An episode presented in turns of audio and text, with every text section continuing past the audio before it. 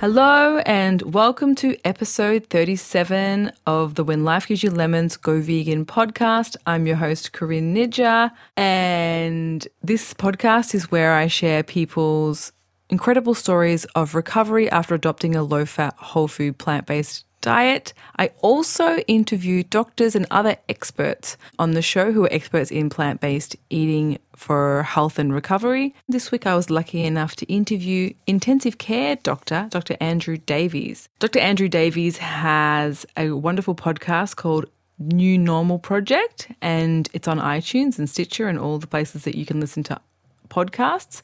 And in his podcast, he talks about how he started to focus on a new normal, basically, a new type of normal, including exercise, mindfulness, diet, all those types of things when he reached a breaking point in his career. So this episode is talking about that that the podcast and his work as an intensive care doctor, especially his work educating people on how not to become an ICU patient in the future. Uh, from all of his experience in ICU, he feels he has a greater understanding of the types of signposts people come into intensive care with. And this episode, we kind of talk about some of those signposts and obviously what we can do to try and avoid getting any of those signposts. And if we have them, to overcome them so that we can avoid intensive care for ourselves in the future. I look forward to sharing this episode with you because Dr. Andrew has come, Dr. Andrew, Dr. Davies has come so far himself with his own health and wellness journey. He now does morning swims in the freezing cold Melbourne oceans every day, and I love following his journey on Instagram. It's wonderful to see someone out and about in the morning and someone who has taken control of their health and gone from being a super stressed out doctor in intensive care, burnt out and unwell, and overweight to being someone who is now thriving, fit, healthy, and spreading this message through his podcast and his work and his talks. I attended one last year, which I also spoke at, which was the Nutrition in Medicine Symposium run by the wonderful Lucy Stegley at Raw Events. And that talk was really inspirational to me. I found it a great perspective I never thought about how to avoid intensive care until that moment. So, yeah, I hope that you enjoyed this episode as much as I did. And if you haven't yet subscribed to this podcast, I put out new episodes every Sunday slash Monday, which you can listen to on iTunes and Stitcher app for Android. So, without further ado, here is Dr. Andrew Davies.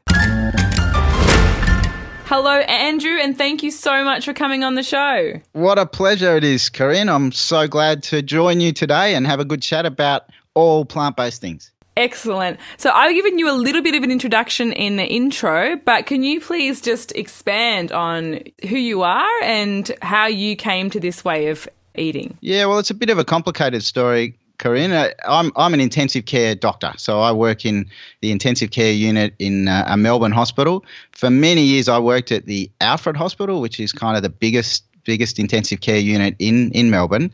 And then about five years ago, I sort of had a bit of a, a blow up in my life, I guess it's fair to say.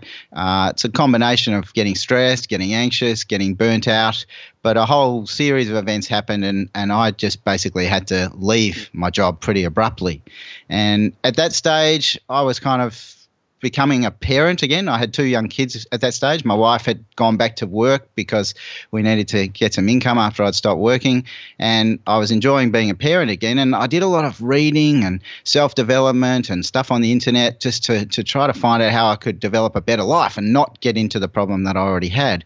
And amongst many things I read, uh, the the nutrition bit came up, and and to me, I'd always been interested in nutrition. I'm Uh, I've been doing research on nutrition in the ICU patient, actually, the person who's lying in the bed really sick, we have to feed them, and usually through an, a nasogastric tube, we call it, a tube that goes through your nose into the stomach. And I'd been doing research on, on all this sort of thing for, for many years. And so I've always been interested in nutrition, and I thought I ate pretty healthily. Uh, not a lot of red meat, although I must admit at that stage I really did like a good steak every now and then. Uh, and But I was more, more chicken and fish than, than red meat. But uh, I realized quite quickly that, that maybe I needed to eat better than that. And uh, I read a book for the second time, which really opened my eyes. It's the book by uh, Walter Willett, uh, which is called Eat, Drink, and Be Healthy. And uh, this is a, a, book that goes through in lay terms all the all the good. You know, he's done a lot of uh, epidemiological research looking at the big groups in America, the, the, the physicians study and the nurses study, and he's followed these people for many years and, and found what are the good things in their diet. And he's, he doesn't talk about being vegan, but he certainly talks about eating more vegetables. And having read that again for the second time, I thought maybe I've got to do more of this. And around that time, my wife and I were working on the uh, the five and two diet, which was very popular that year. I don't know if, if your yeah. listeners have heard of that the fasting diet. Basically, you fast for two days, uh, or, or don't eat much for two days, basically, and then the other five days you can eat what you want. And doing that and reading this book made me think more about it. And around about that time, um, my my wife's aunt. Uh, who was an elderly lady, st- still is an elderly lady. She's alive. Uh, she she uh, developed uh, some really bad angina, which is chest pain related to to her heart disease. She had blocked arteries in her heart, and she'd had many stents. And around this time, she was told by her doctor that there was nothing more that they could do with, for her. She could uh, just basically enjoy the rest of her life. Uh, she was now pretty sedentary. She'd been very active. She'd been bike riding for the last few years before this. Uh, she'd been climbing mountains in the past. She was very active, and now she'd been told to be sedentary and just sit back and uh, and basically wait till she died. Mm. And she didn't like this idea. And her GP was a very smart doctor, and he gave her a book that really changed all of our lives. It changed her life, uh, and then and then my, my, wife and I. And that book, as you probably many of your listeners will know, is Caldwell Esselstyn's book, uh, How to Prevent and Reverse Heart Disease.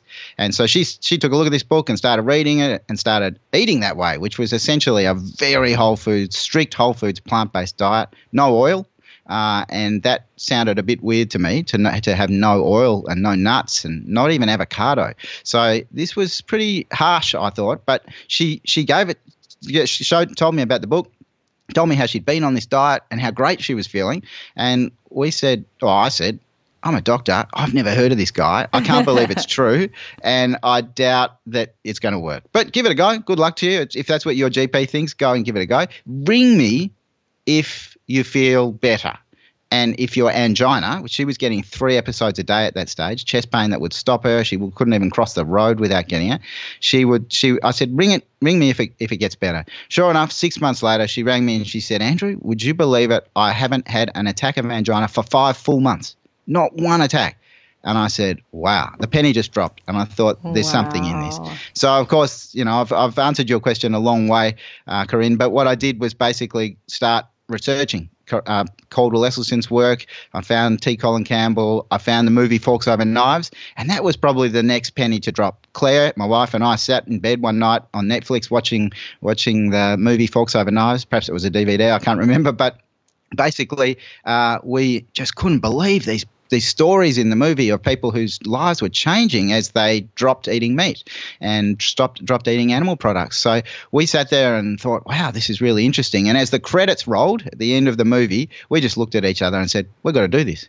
And so pretty well overnight, we changed to uh, to a, a, a, much healthier plant-based diet. We didn't go straight away to drop all meat. We we kept fish for a little while, but after a few months, I was even not enjoying the taste of fish and loving the diversity that was, was in the plant based meals. And gradually we dropped the fish, dropped the, the milk or the cheese and milk completely. And, and really, we've been pretty well whole foods plant based ever since, which is about four years now. And since then, I noticed amazing things happen to me. I felt so much better. Uh, I noticed things like my, my hay fever. I had allergic rhinitis, and that just basically fell away and, and I'd stopped needing to take tablets. Uh, so I was good. having Telfast, you know, those tablets that yeah. you have antihistamines. I lived on them for like 15 years. And all of a sudden, I didn't need them anymore. So I knew, I suddenly realized this was, you know, really, really valuable.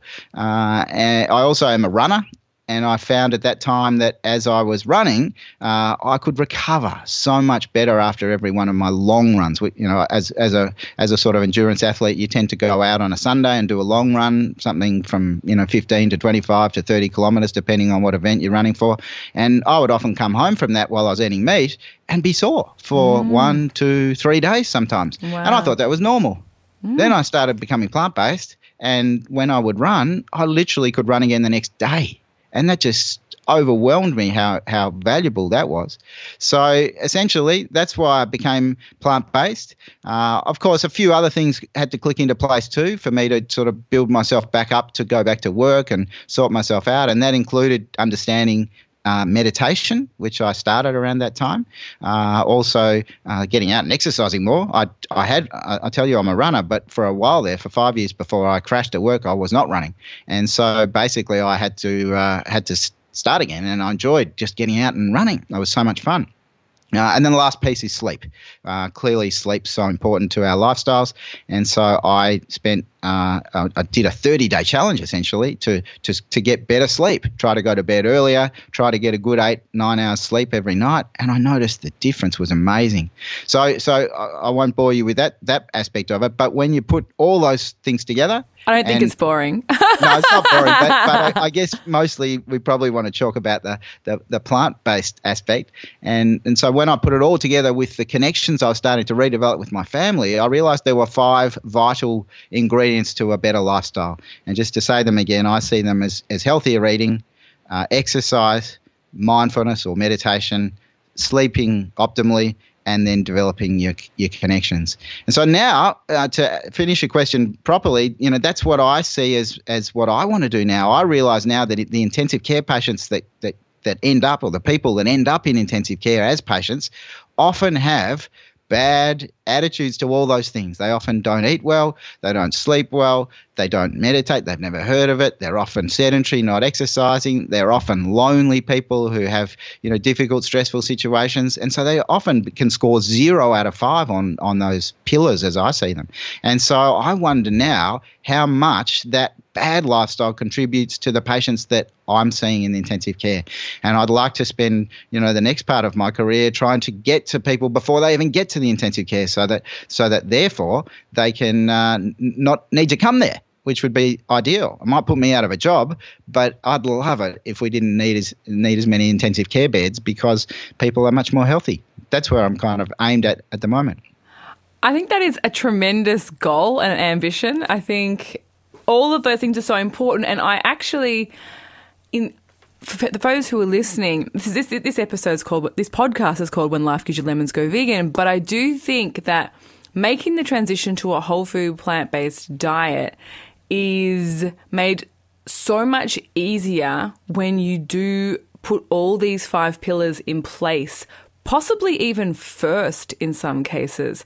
Uh, obviously, diet is incredibly beneficial to dis- disease and and healing the body, but it is very hard to maintain or begin a diet and then maintain a diet and be consistent with a diet if you're exhausted, if you're underslept, if you're stressed, if you don't exercise, you don't have that eh, those endorphins and that feeling in your body that makes you want to eat healthier. Like I know for myself when I exercise, I I want to put the right fuel in my body just naturally.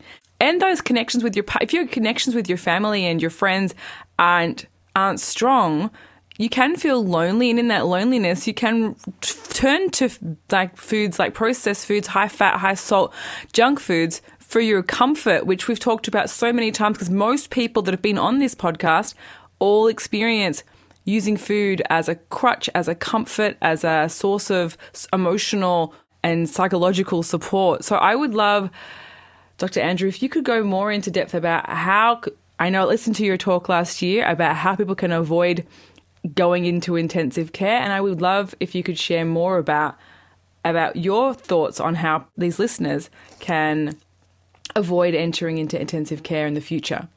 Well, I guess the first thing, Corinne, is just to explain what the people are like in inside an intensive care intensive care unit because many many people have heard of someone being in intensive care or sometimes we've had a loved one who has been in there but you've probably only, if you've been there in that situation, you've only concentrated on your loved one and not understood who else was in the intensive care unit. So I work at Frankston Hospital here in Melbourne, and we have 15 bed spaces, and we usually have 12 or 13 of those full at any one stage. That's as many nurses as we can provide. That's sort of full for us, and it's pretty well always full. And the sort of people that come in can be all sorts of variety of people. We really do get a massive variety, but often elderly people with things like infections, chest infection or a, a urinary infection.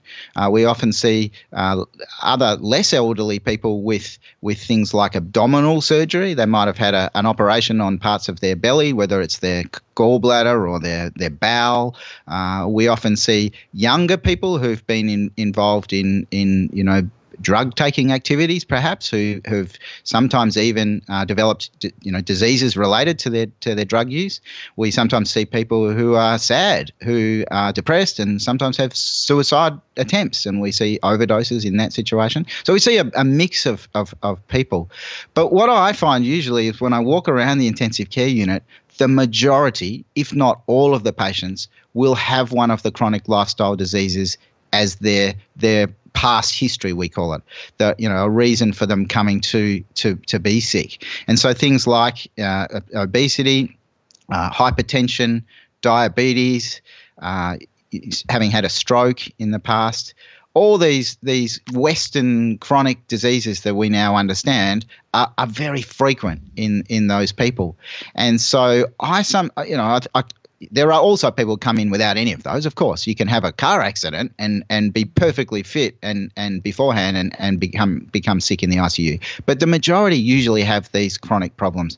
And so I start I've started to wonder over the last few years, having been an intensive care doctor now for 25 years, I'm starting to wonder how much the lifestyle is contributing as a as to the to the disease that they get that takes them into the ICU. For example, say say you're a, a, a, a um, you, you develop an infection. It's flu season. It's in, in the winter like we are now, and you get a bit of a flu, and it turns into a chest infection such as pneumonia.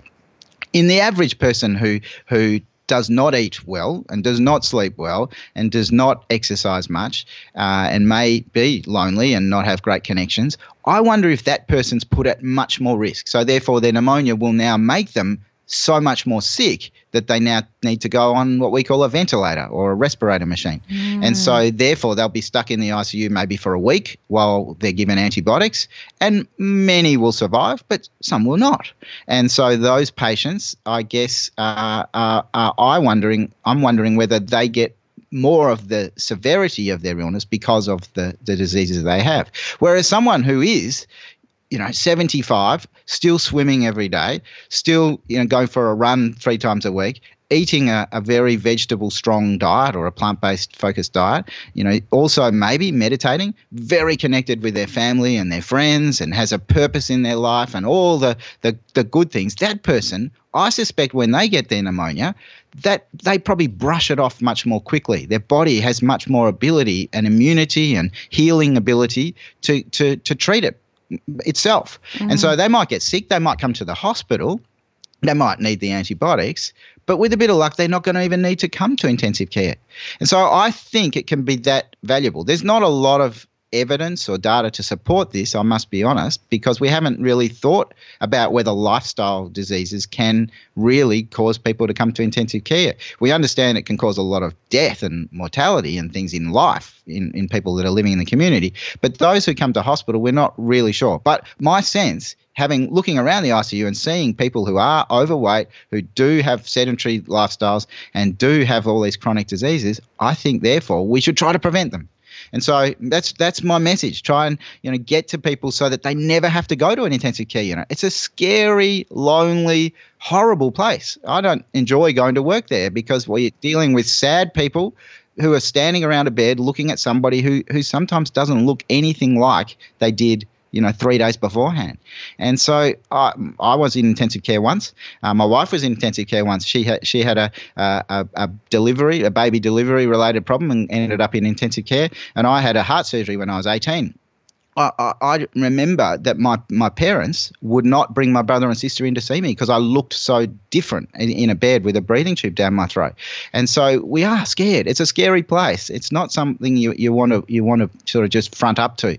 And so therefore, I think if we can do whatever we can in our lives to to prevent ourselves getting to intensive care, that's a good idea. So again, just to say them to focus on a good ex- good diet, on exercise, mindfulness, uh, and good sleep it's it's going to hopefully keep you out of there. That's that's my my hope. So when you're saying those things, if if people are listening and they're like, where what what, I, what can I how can I start today? Where can I start today? What would be the thing that you would say? This is what you should you could start today. If you've got no idea, you've never heard of this way of eating, you've never thought about these five pillars. As you said, lots of people don't even know what meditation is or how to do it. So, where could someone start today to prevent themselves possibly ending up in ICU down the track? That that's just a superb question, Corinne, because I think a lot of people hear all these experts, in inverted commas, giving these these talks about all these exciting ideas, but then they don't know where to start. And and I'll be honest, my journey from being a burnt out professional to going back to work was about two years.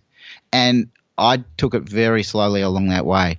My the first thing I actually did was get out and run because I'd been a runner, I literally thought, I've got to get out and do it again. And so I started taking my kids to school, dropping at school, and then going for a run around the local park and building up from there. So for me, it was exercise.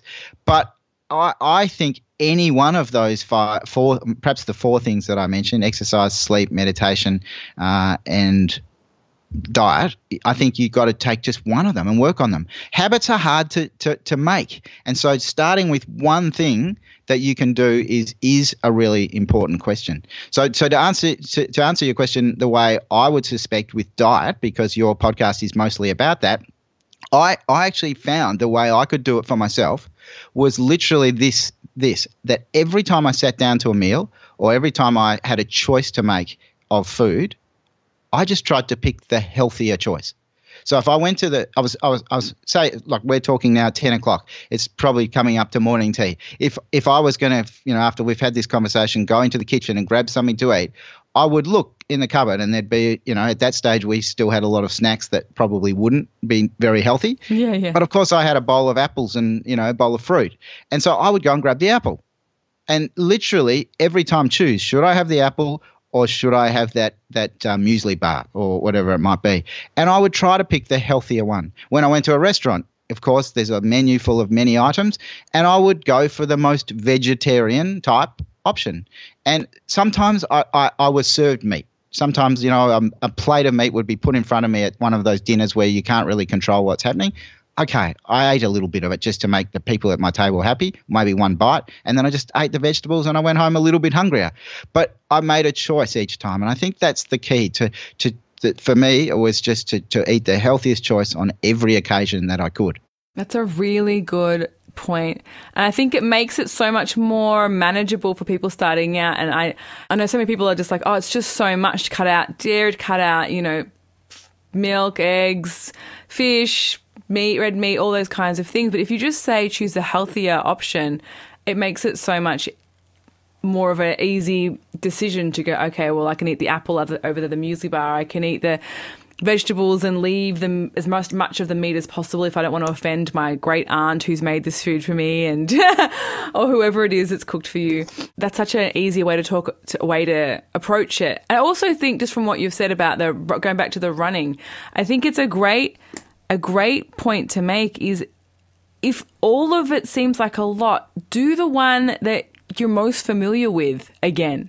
Like Andrew, you know, he started running again because he was most familiar with it. He it was he remembered that it was fun he remembered that he used to enjoy it and so he just went back to that thing and that's just like the start post and then just started doing that more so if you're really used to hang out with your friends or you know you, you used to you know spend more time doing yoga or whatever it is for you, just start doing that again. If you've lost it along the way between parenting or between work or however you've lost balance because it's all work and it's no no time for anything, I think just trying to add in, just block out time. And I think both Andrew and I can talk about sometimes you have to sacrifice is waking up that bit earlier to do those things, which seems like a nightmare at the start, especially if you're underslept.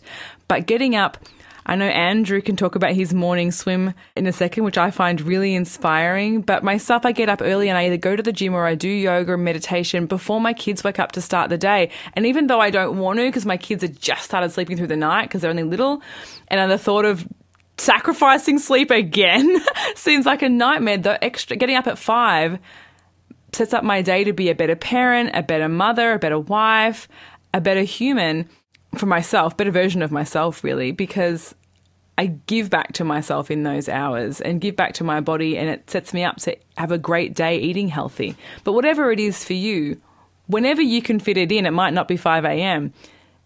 It's a good thing to start with the familiar things as well. That, that's a really good point. I, I think you, you make some very excellent points there, Karina. I just want to go back to the food though a little bit. The, the other reason for thinking between the healthier and the less healthier option is that nothing's a perfect choice and nothing's a terrible choice. There are just slightly better choices you can make. But what that gives you as you're making that choice is, is it, it, it starts to educate you about what is healthier food.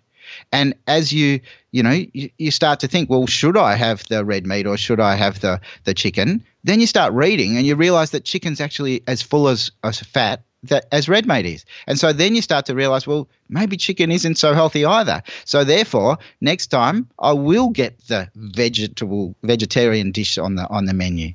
And so I think that just starts you learning more. And many of the people that perhaps your podcast you're going to have a lot of listeners who are already vegan and they're probably thinking well this is all obvious but there will there will be some who obviously have not really thought about this and they don't understand what really is a healthy food and there's so much confusing information on the internet about this so i think you have to leave it up to yourself to try to understand what your body feels is the best thing to eat. And you, your body's going to get it right many, much of the time. And so if you're sitting there and looking at the creamy pasta, you know, with carbonara and full of cream and all that sort of thing, and you think, oh, it's it's pretty healthy because there's no meat in it.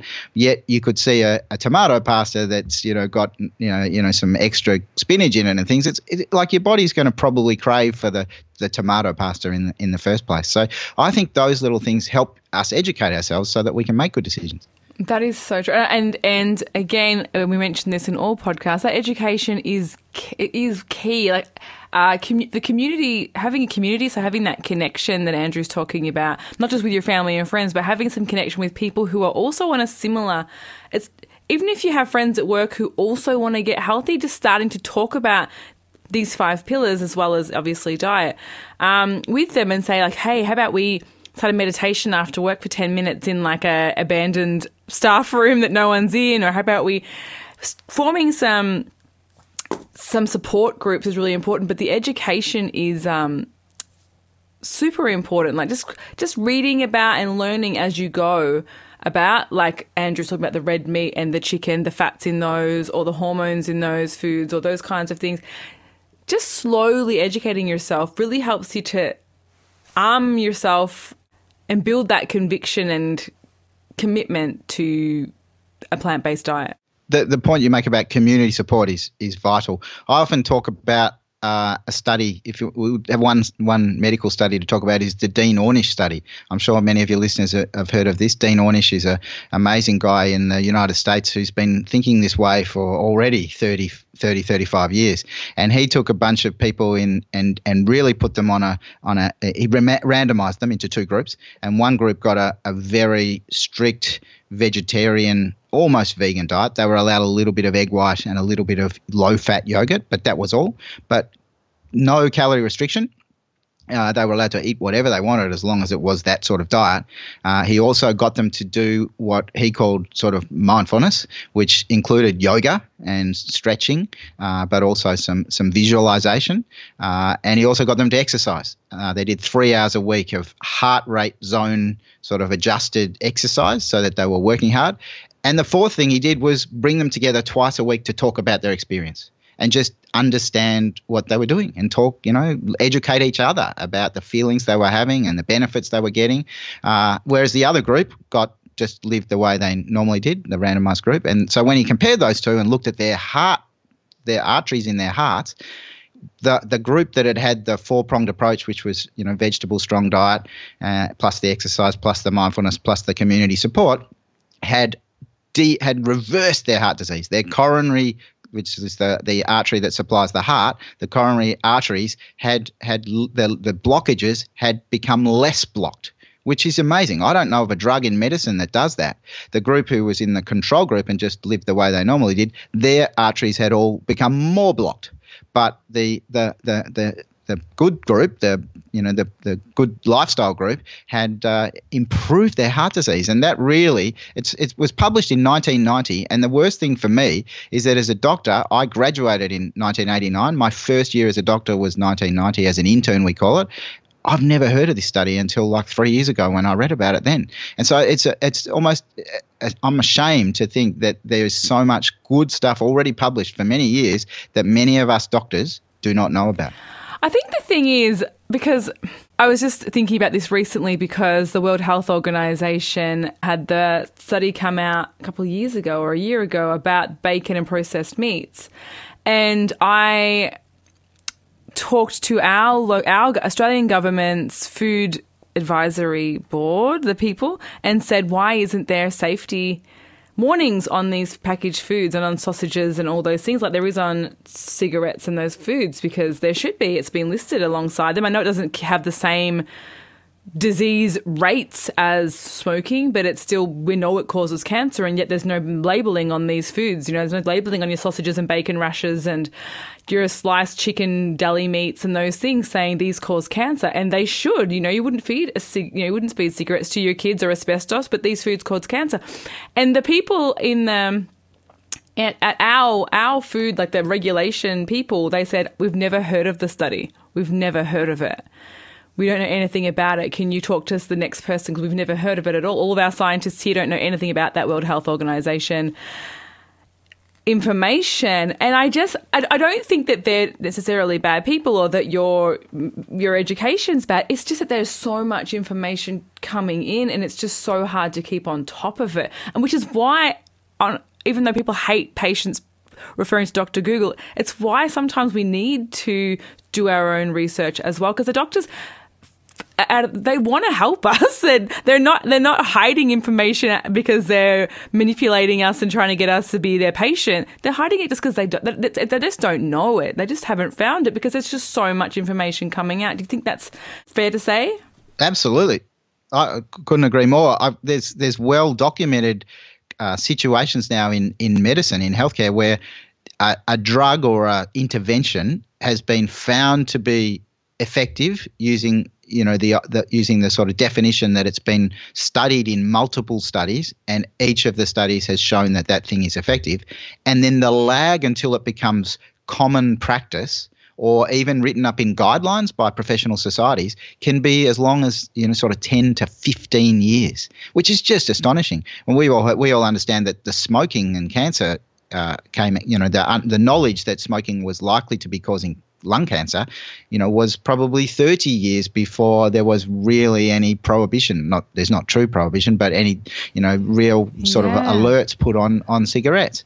And so I, I, I think this is something that we have to understand is always going to happen, and that's what it feels like for plant based nutrition now, where we're at the stage where the evidence is starting to grow but nobody knows about it and not enough people know about it. We all know, those listeners of yours know about it, but the average doctor has no idea about this. One of the other reasons I think is that most people, let alone doctors, uh, we, we, we like to keep things as they are. We're all about status quo. And so you have to have overwhelming momentum and, and evidence before you're going to change things. And so we as, as patients uh, have to understand that when we go to our doctor. Our doctor's going to likely be practicing what was really valuable 10 years ago, and they're probably still practicing it.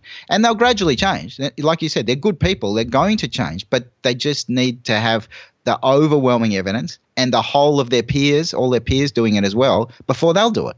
And this is where we are now. While while the people that eat vegan is brought two or three percent of the community, we don't have a big enough voice to get to the average doctor and tell them that this is this is what you know is the the way to be. Exactly, exactly. So if you're out there, if you're out there listening and your doctor isn't on board with this way of eating, just you know wait 10 years or find a different doctor or just start giving him like bits of information or research that you found and say have a look for yourself send him an email with a few dr ornish study study and see if you can slowly give him the, enough information to, to get him or her across the board well the good thing is there there are some plant-based gps now in most urban communities. Maybe not every rural community, but most urban communities around the, the Western world will have a plant based doctor now.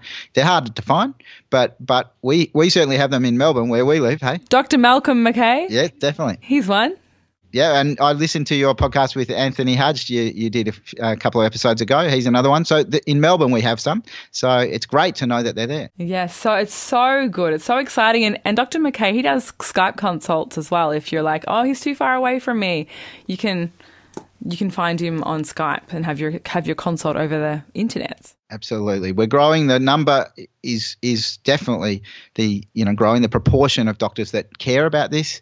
I'm noticing some of my friends are starting to you know eat better and think more about this. But but I'll be honest, it is hard to change large groups of of professionals. That's for sure. Very, very true. So, as far as your work goes, how have you found this way of thinking, this way of living? What's been the ripple effect in your patient care? I wish I could say it had been more than it, than it has been, uh, Corinne. I, I did. I was invited to give what we call at the hospital the grand rounds, which is a is a basically a big talk in front of all of the doctors in the hospital come together. And I was invited to give this maybe three years ago in 2015. Uh, and I gave a talk about how my story had had developed and how I'd you know now become very lifestyle focused. And I was very impressed that the the majority of the people listened to my talk. They literally put down their phones instead of you know doing their emails while they're listening to a talk like that or having their laptops open. They all sort of closed them, their laptops and phones and, and, and had their eyes on me listening. That's a really good sign. well, I thought it was a, I thought it was a really good sign that they they cared to be interested, and it wasn't because it was me. It was more that I was telling them what they could to do to be more healthy, in my experience, and I was very enamored by the the, the sort of a, a uh, response I got from the clinicians. A lot of them came up to me in the in the cap in the coffee shop the next day and said, you know, that was a great talk. Thank you very much. But I'll be honest, I, I, I haven't seen a lot of change amongst many of those. They'll, they're interested in what I do. They they kind of follow me on Facebook and see some of the things that I say on, on my social media. Not that I'm very prominent in that area, but but I, I, guess they, they're interested, but not a lot of them have changed. Uh, and so I, I'm, I'm, I'm struggling to get to, to, to, all of them. We need more of this sort of stuff, podcasts and, and all the, the different social media ways to get to people. And maybe a few have changed, and I just don't know about it yet. But, but it is hard to change my, my, my professional community, I'll be honest. I, I, I think that that's, as you were saying before about change, I'm going to tell a silly little anecdotal nothing. But I remember my mum years and years ago, she gave me this book called Who Moved My Cheese. Have you ever read that book? I, I have. can't remember the exact story, but I've met. I've, I can't remember it. any of it. It's teeny and very easy to digest. If you're just looking for a tiny self help book, it's a it's at least you can chew through it in an hour or something. It's very quick to read. The point of it, which I thought was a really good, and it's very su- suits this, and um, I, I take it with me. The message was that mice, if a mice had a pile of cheese and humans have a pile of cheese, so let in this case, the ch- pile of cheese is our standard Australian way of eating, and the mice have their standard mouse way of eating, and the, the, the, the, mice eat all the cheese. And the cheese let's say that their cheese made them sick they would then go off and try and find some other kind of food that didn't make them sick. And they wouldn't stay around grieving the loss of their cheese that was making them sick. They'd just be like oh the cheese is gone. I'm gonna go off and find some raspberries or i'm gonna go off and find some grapes or i'm gonna go off and find the thing. And they and they wouldn't they just most animals would just move off and go, okay, that food wasn't working for me. I'm going to go off and find a more suitable food. But humans, unfortunately, with our conscious, our conscious minds and our thinking brains and all those kinds of things, when we have the same confrontation where something needs to change, like our pile of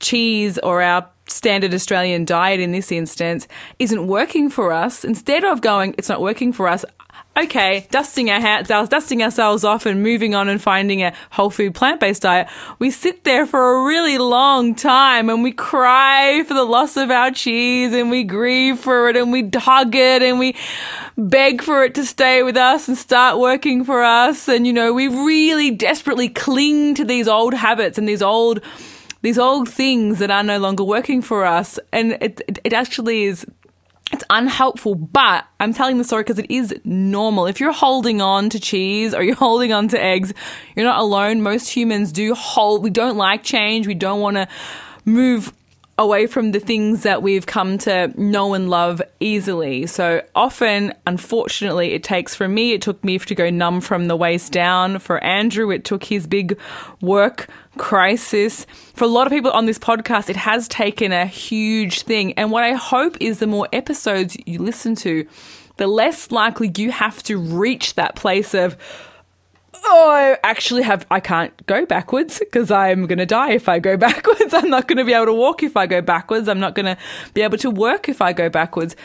I, I hope that listening to these stories and these doctors and these people in this podcast, it, you won't you won't feel inclined to hold on to that pile of cheese and that or that way of eating as tightly and you'll be more open to moving forward before you get to the intensive care like Andrew's talking about here or before you you know get some kind of lifestyle chronic disease that makes everything so much harder.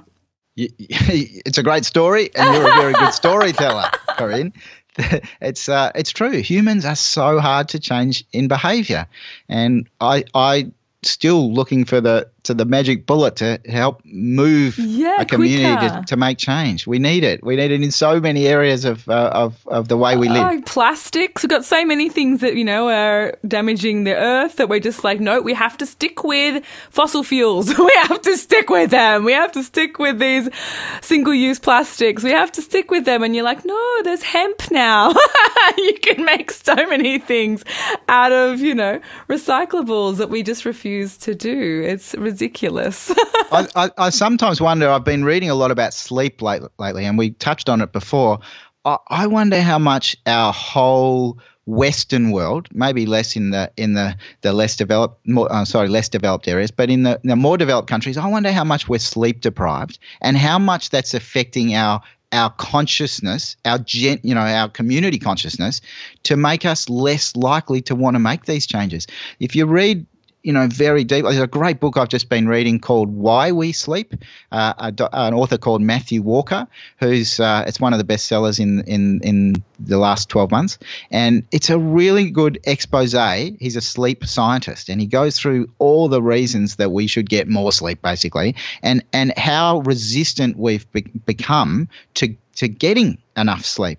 And a lot of the things that have happened in the last probably decade or two with technological advancement, particularly around smartphones and tablets and all this stuff, is making it even harder for us to get sufficient sleep. Social media, all this stuff. My children, uh, my oldest daughter's up at night, you know, you know, texting and social media before she goes to bed, and you know, it's just changing the patterns of our lifestyles. And I just wonder how much sleep deprived we are, so that therefore our collective consciousness can't really make as much change. We're not as agile as a as a community. I wonder how much that plays a part. I'm sure. I'm sure every single, every single one of these. I've just got them in front of me of your five pillars. Does would play a role because if you're not mindful, if you're not present, you're always in the future thinking about how much money you can get, yep. which most people are thinking about all the time if you're always there thinking about that and you're stressed and you're underslept and you haven't exercised, you don't have those good, happy vibes, you're not connecting with anyone, which also gives you that good, happy juice inside, and you're eating these foods that make us feel sluggish and you're constipated, like, if I was feeling like that every day, which I was, and and you were, mm-hmm.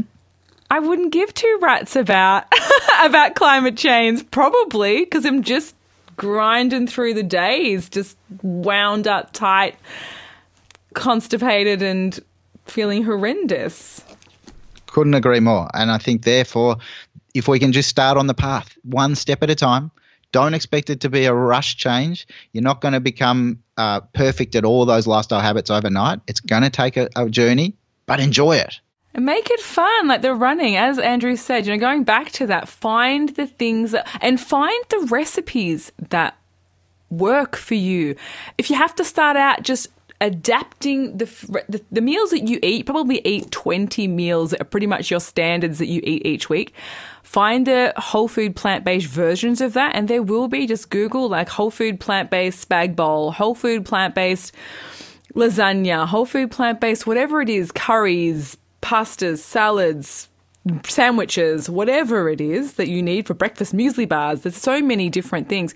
Start with what you know, what's familiar. Don't go trying to make, you know, aquafaba, quinoa, chia seed meringue made out of the Buddha's tears straight away. you can you can make that down the track when you're your probe. Start out just making a, a hummus tomato lettuce sandwich and, and, take that to work for the day. You know, it doesn't have to be complicated. It just seems that when you're looking at all of it, thinking, oh my gosh, I have to change my diet, exercise, mindfulness, sleep, and connection all at once, just start running, start doing yoga, start taking three minutes, put your hands on your chest and just breathing into your heart space once a week, once a day, whenever you can. They're all just steps, like Andrew said, baby steps in the right direction. One of the things I did, I didn't tell you before, Corinne, is start with a green smoothie every day. I, I just get, you know, if you if you've got a good blender at home, and even if you don't have a, an excellent blender, you can still make it. Just literally put in two or three greens, you know, spinach, kale, and maybe some celery, and a couple of fruits, you know, some banana, apple, orange, easy easy fruits maybe some berries because I think they're good value for you. Just bung it all in the blender, bzz, whiz it up, and and drink that every day. And and I started doing that maybe three years ago, and bought a Vitamix. I love it. It's my favorite you know thing in the whole house, and and that has been a, such an easy way to get healthier foods into me every morning. Uh, I, I, might miss some days, I'll be honest, but but in general, I try to get one of those in, and, and I find it really an easy way to just eat healthy food. It's great. And it's done for the day. It's done in two, you put it in in two seconds, you drink it in two seconds, and then you can just go on and feel like you pat yourself on the back that you've made a great choice for yourself for the day. So, Andrew, what would be your three biggest tips for people apart from green smoothie you've given us a fair few good tips but what would be your three other ones for people who are wanting to start today about eating or in, in general in in in general because it, because I've talked about it already. Sleep. I, I think it could be perhaps the most important thing to do, and I suspect if you if if you as a listener wanted to see if you're sleeping if you could sleep better, the simple thing to do would be give yourself a, a seven or a fourteen or a thirty day challenge of going to bed at somewhere between nine and ten p.m.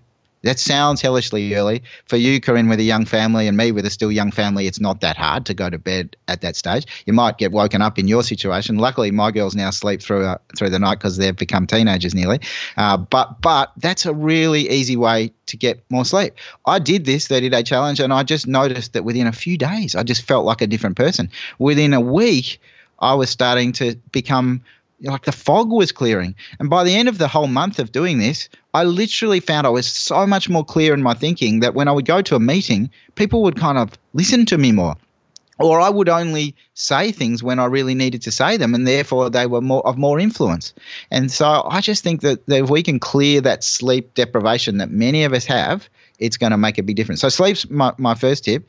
Uh, you, are not going to let me use the green smoothie tip, but but for you can use it again. Well, Go no, that that would be the, the, the easiest way to start uh, to start a, a, a plant based diet. It, actually is how I started. I'd make a big, huge one. I was pregnant or breastfeeding when I first went went vegan, and it was the first was the easiest vegan breakfast I could think of, and I just put every single thing in it because my husband wanted me to give my our son the best food, and I wanted to too, but I didn't know how, and I was so exhausted. He just my husband bought me the stick blender, a stick blender at the time, so it wasn't even a good blender, and just we massively started with the smoothies, and it was delicious and easy, and I could get back to breastfeeding and nappies and all those things, and it was super quick and effective. I really, I highly recommend it, and I haven't we haven't mentioned these two ever on the podcast, so you are nailing new tips. Right.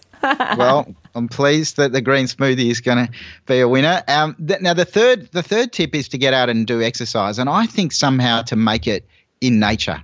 And you know, a lot of people do go out and run around the parks, or they might go for a, for a swim at the beach.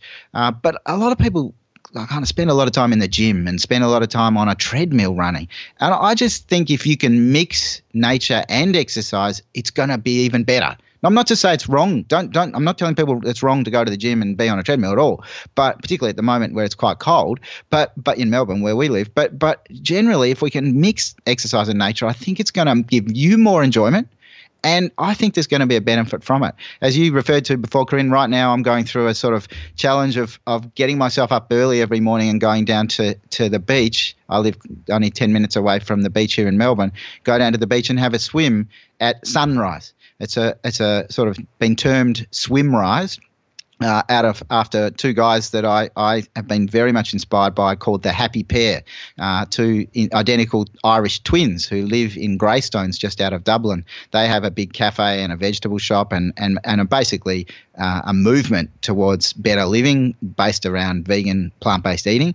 And they go for a swim in in the really cold sea in Dublin every morning all year, or as many mornings as they can. Sometimes it's too rough or they're they're away, but if they can, they go and jump jump put themselves in the sea at at whatever time sunrise is. And so I've been trying it this year. I've been doing it since February, and I just love it now. Getting out, it's cold at the moment. It was warm in the summer.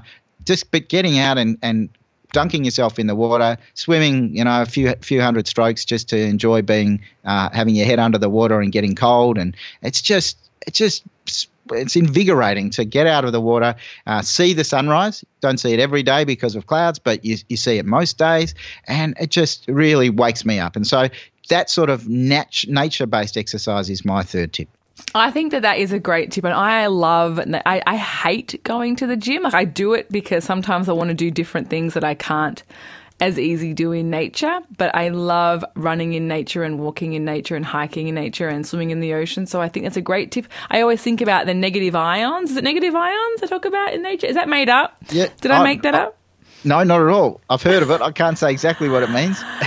it's an energy that you get from nature, I'm pretty sure. I don't know. You'll have to Google that yourself and find out the answer uh, if you're listening. But I love the feeling that I get when I'm in nature. It's my favorite thing. I make sure I get out into it every single day. And I think it's a really great tip to finish on.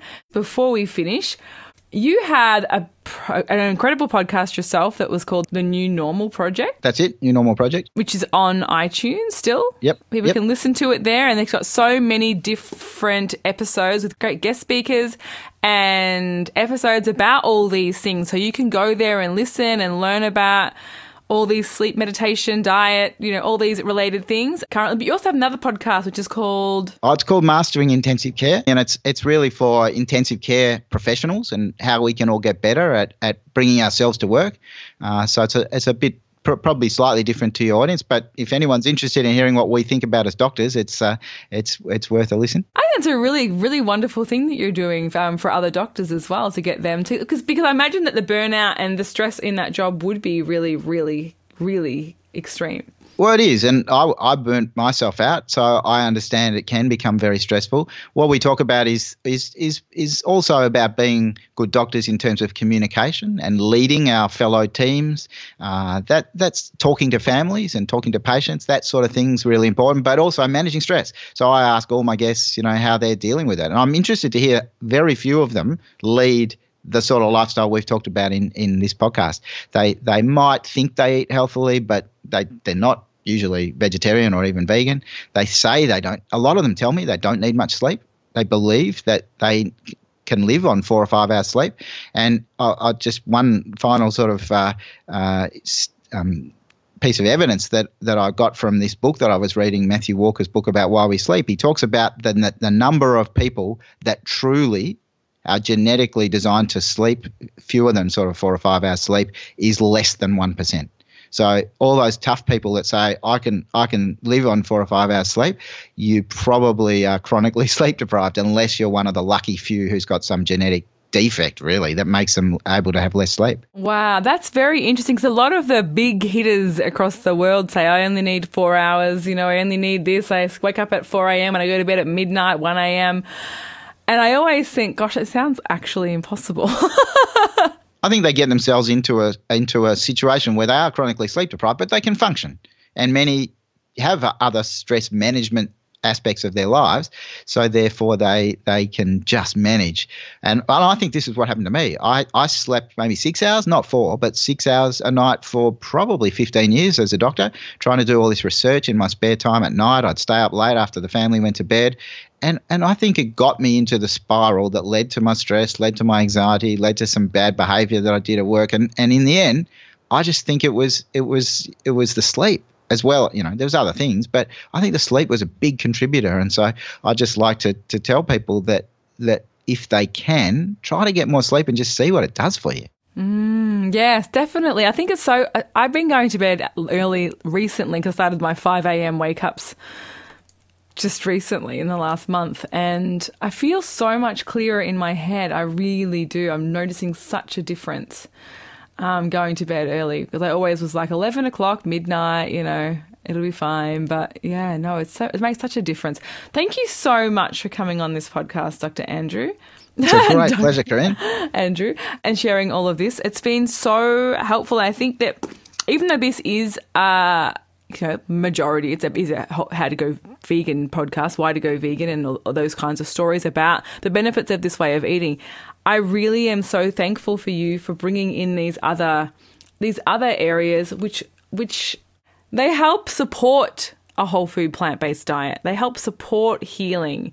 You know, without any of these things, it's so much harder to to maintain a plant based diet and it's just so much harder to feel good in general. So thank you so much. Well, it's a, it's really is a pleasure. I think you are doing an amazing job with the podcast. We just I mean, your podcast specifically is really good. I've listened to a few episodes and heard some of the stories of the people that have uh, had their great transformations. And those stories are the way I think to inspire people. I think, you know, hearing those stories makes people just think, maybe I'll try that. You know, I was thinking about it, but now I've heard someone did something and they've become, they've explained that they feel a lot better and their disease is, is, is radically transformed maybe I'll try it. So, so I love the podcast as a medium. I, you know, I really think I listen to some amazing podcasts. It changes my lives every my life every day, and I, I just think this podcasting business is just so good. So, well done for what you're doing, Corinne. Thank you so much, and well done to you too. I think that's such a great and much needed service that you're doing for doctors. So thank you for doing that because I might be in the ICU one day, and I want my doctor to be relaxed and well slept when he's operating on me. Well, look, with a, with a lot of more than just luck, but with your the way you live, I reckon you've got a low chance of getting to the ICU, and that's a really good thing to know. Ah, I hope so. I hope so. Is there anything last that you wanted to share at all before we before we sign off? No, I think we've covered pretty pretty well everything. Thank you so much. It was great. Great, great. I'm, I hope we can chat again soon one day. Thank you, Andrew, and thank you all for listening and supporting this podcast. If you haven't yet subscribed, as I said before, there's I put out new episodes every Sunday slash Monday, which you can listen to on iTunes and Stitcher app for Android. And if you want to follow this podcast, you can follow it on social media. I put out updates, upcoming guests, bits and pieces each week, and all obviously the new episodes that come out. So you can follow me there. That's on the When Life Gives You Lemons Go Vegan Facebook page. If you have a moment and would like to support this podcast further, I'd be so grateful if you could head over to iTunes and leave this podcast a five star rating and a kind review so that this podcast becomes more visible in the iTunes rankings and reaches more people who might be living in fear and uncertainty for their future. Thank you so much in advance. And thank you to all the people who supported me last week when I was having some unkind reviews and comments about last week's episode, which was very, very difficult for me. So I really appreciate all of your love and support. It means a lot to me. I don't take it for granted ever, at all. Everyone who wrote a review, you know, everyone who you know reviewed my Facebook page or reviewed the podcast or wrote a nice comment supporting me during that time, it it meant so much to me. So thank you all so much for your ongoing support. I really truly can't even express how grateful I am. I hope you enjoyed this episode and I'll see you next week.